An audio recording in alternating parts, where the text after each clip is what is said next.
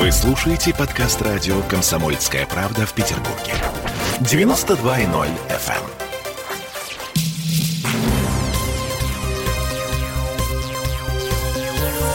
Темы дня. 17.03 в Петербурге в студии радио «Комсомольская правда» Олеся Крупанина. Ой, Сергей Волчков. И Петербург, похоже, идет на поправку. В эту среду, 11 августа, в городе выявили 1804 новых случаев заражения. Еще вчера, напомню, их было 1811. То есть, ну, как бы 7 случаев Ну, минус. тем не менее, О, ну, да. минус же, не Мгм. плюс. В общем, между тем, по России, наоборот, наметился небольшой рост. 21 571 новый случай. Это на 193 больше, чем за сутки до этого.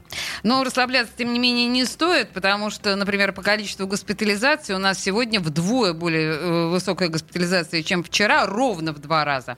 А, тем более, что зловредный ковид продолжает преподносить ученым сюрпризы. Ну, вот, например, совсем свежие вводные. Оказывается, в Санкт-Петербурге мужчины несчастные, мы с вами, мужчины, в общем, умирают от Это ты сейчас о коронавируса. ком э, мы с вами? Сереж, держи себя в руках, ладно?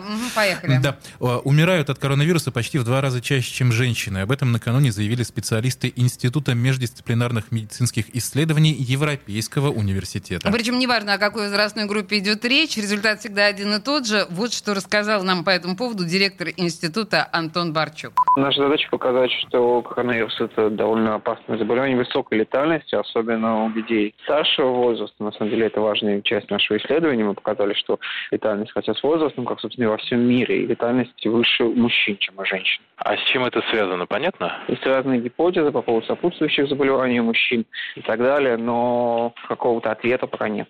Ну и в целом по смертности ситуация не сказать, чтобы особо благополучная. По данным все того же исследования, в Петербурге смерть, смертность от коронавируса составила более 1%.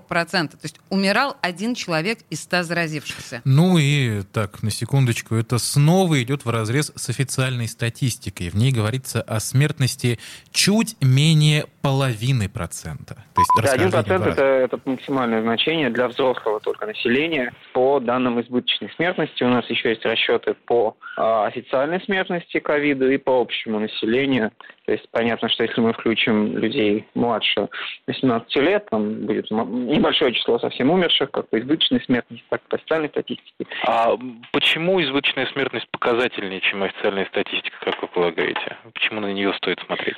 Э, Во всем мире, во всем мире используют избыточную смертность. У нас могут быть две проблемы неправильной классификации смертей. Люди, которые умирают от ковид, могут не войти в официальную статистику смертности от ковид, и наоборот, люди, которые умерли не от ковид, но могут попасть в избыточную смертность, они умерли по каким-то другим причинам. Там проблемы с оказанием медицинской помощью, там, возможность получения лечения по поводу основного заболевания и так далее. Тем не менее, сейчас в общем консенсус есть, что хорошо считать э, летальность именно по избыточной смертности. Так делают другие исследователи, делали уже с помощью наших данных в том числе. Ну, э, в общем-то, да. Напомним, что конфликт этот э, не новый. До этого несколько раз ученые обращали внимание на данные Росстата и Петростата, в которых э, действительно очень высокие показатели избыточной смертности, намного выше, чем э, то, что официально дает, в частности, комитеты и Роспотребнадзор. Темы дня.